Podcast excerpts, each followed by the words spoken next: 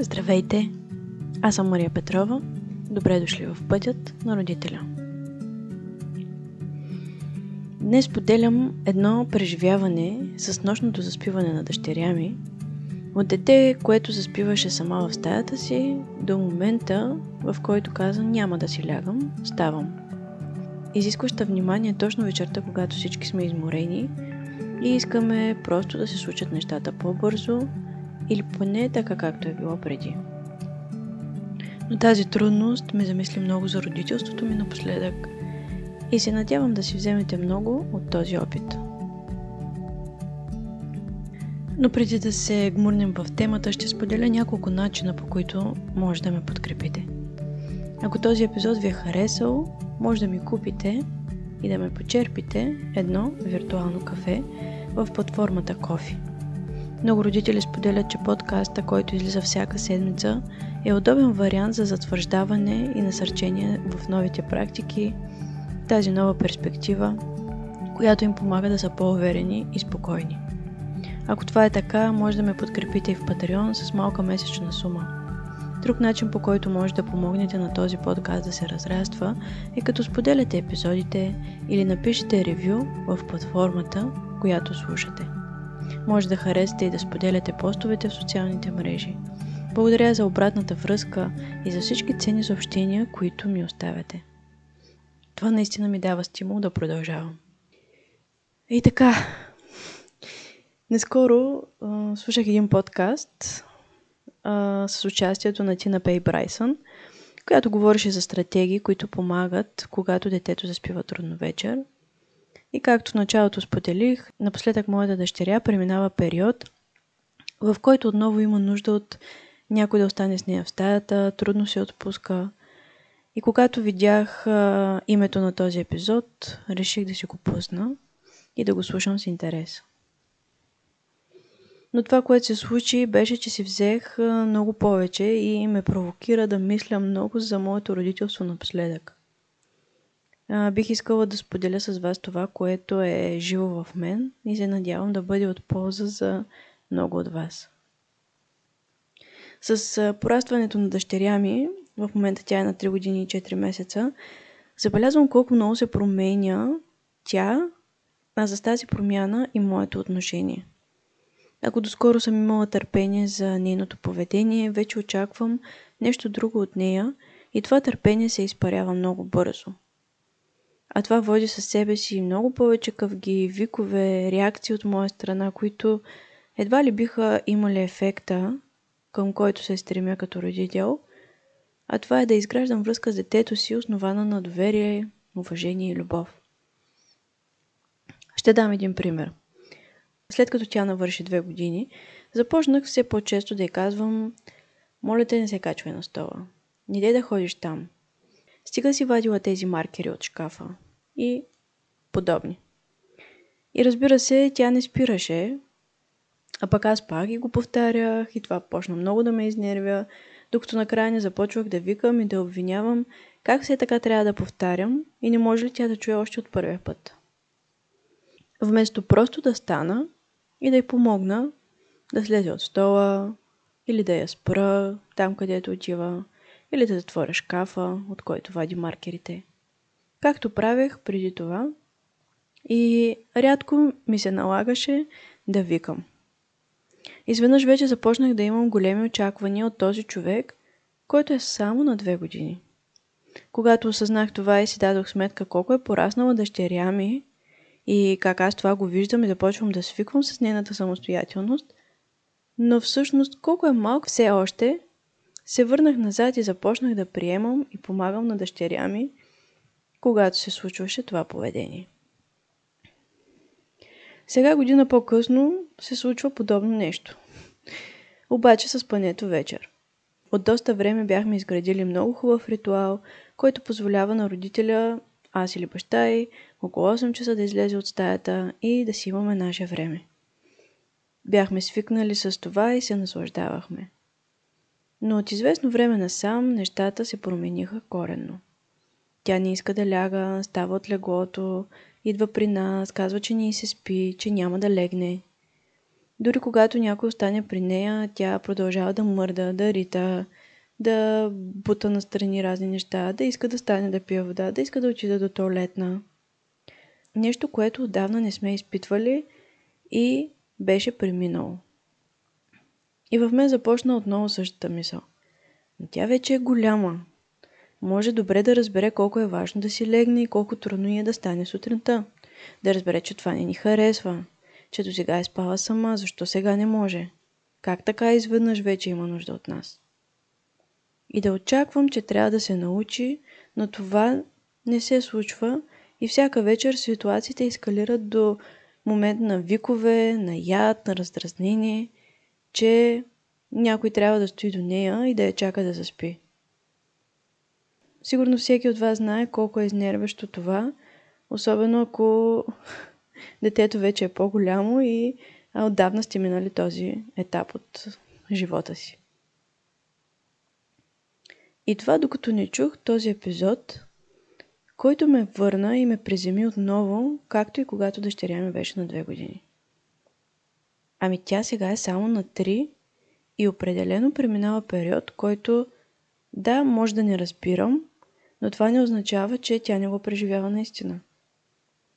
Мога да съм по-любопитна към това, което се случва. Кога да започна? Каква е нейната нужда?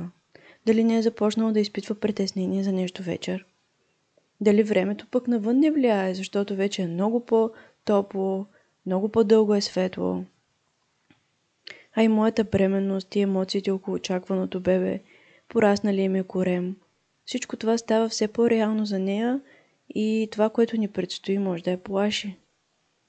И вместо да се ядосвам на това, което се случва, да опитам да погледна на тази ситуация по друг начин, с нови очи, да променя перспективата си – точно както се опитвам да споделям и в този подкаст. Както по-рано ви казах, едно от най-важните неща за мен като родител е да успея да изградя връзка с дъщеря си, да я видя, приемам и харесам точно такава каквато е. Да я обичам без условия и тя да усеща това. И в този епизод, който провокира моите размисли, които споделям с вас днес, Тина отново напомни четирите еса, които са описани в книгата The Power of Showing Up, която съм чела преди доста време. Тя е написана от Тина Пей Брайсън и Даниел Сигел. И тези три S са Safe, Seen и Suited. Защитен, видян и успокоен. И когато подходим по този начин, с тези три важни а, неща, отново и отново, детето ще почувства това четвърто S, secure и ще бъде сигурен в себе си. За мен това е толкова основополагащо и имам нужда да се връщам отново и отново към тези важни неща. Дори не само в отношението към дъщеря ми. Вярвам, че всеки има нужда да се почувства прият и разбран, защитен и спокоен, когато му е трудно, да може да го заяви и да се освободи от това чувство.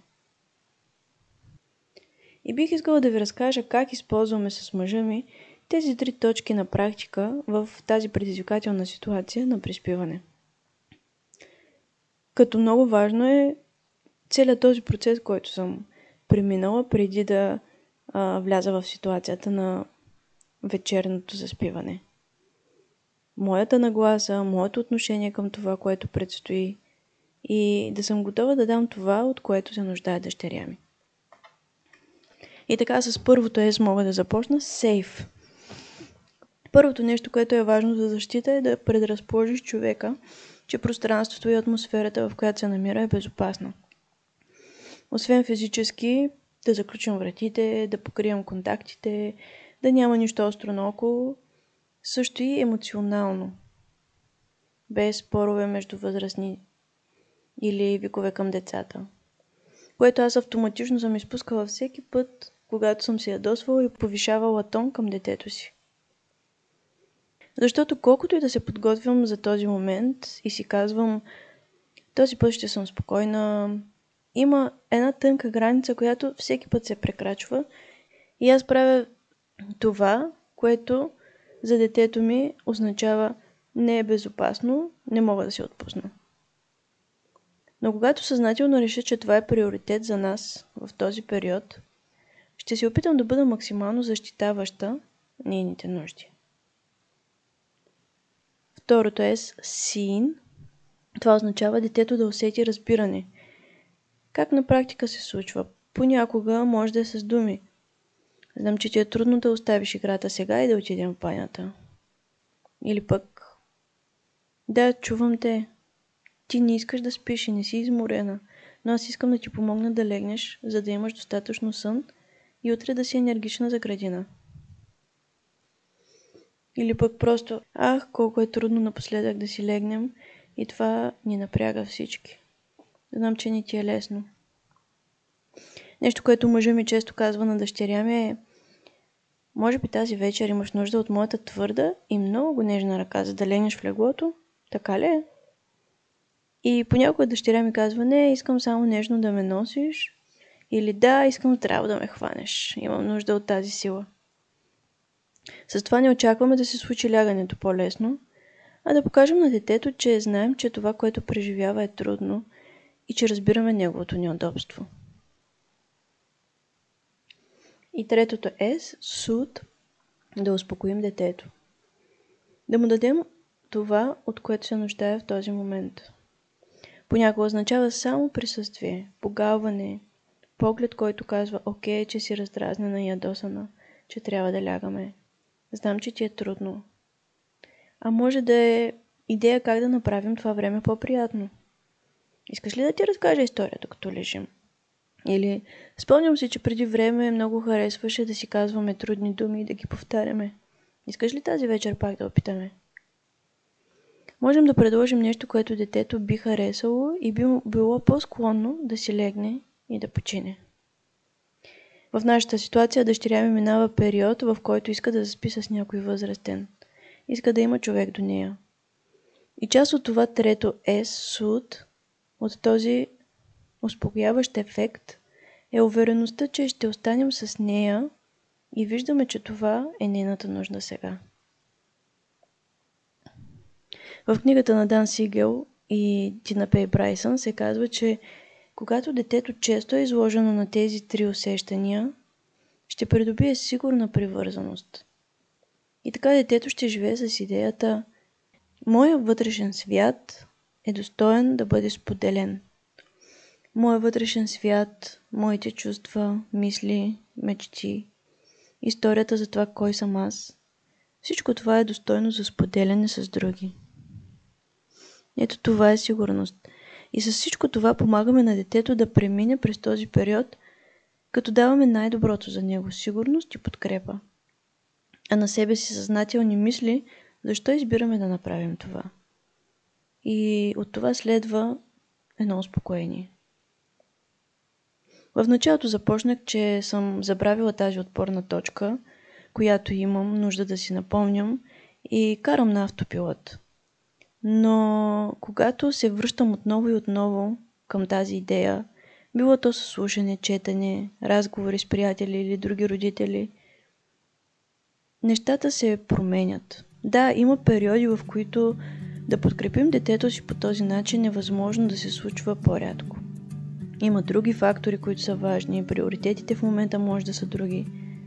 Но дори това да е така, Напомнянето, мислите, разсъжденията по този въпрос ще ни помогна следващия път да бъдем малко по-съзнателни и търпеливи към това, което се случва и ще можем да дадем малко повече подкрепа на детето в един труден момент.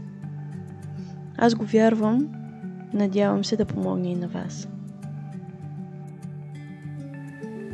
Ако този епизод ви е харесал, може да се абонирате за канала ми, така ще имате достъп до всички епизоди и няма да пропускате новите.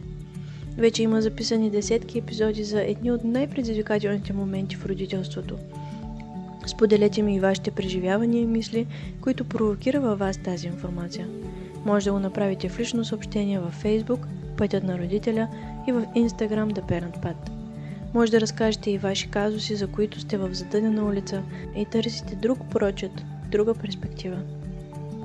Повече информация по тези теми може да намерите в социалните мрежи. Благодаря ви за доверието. До скоро!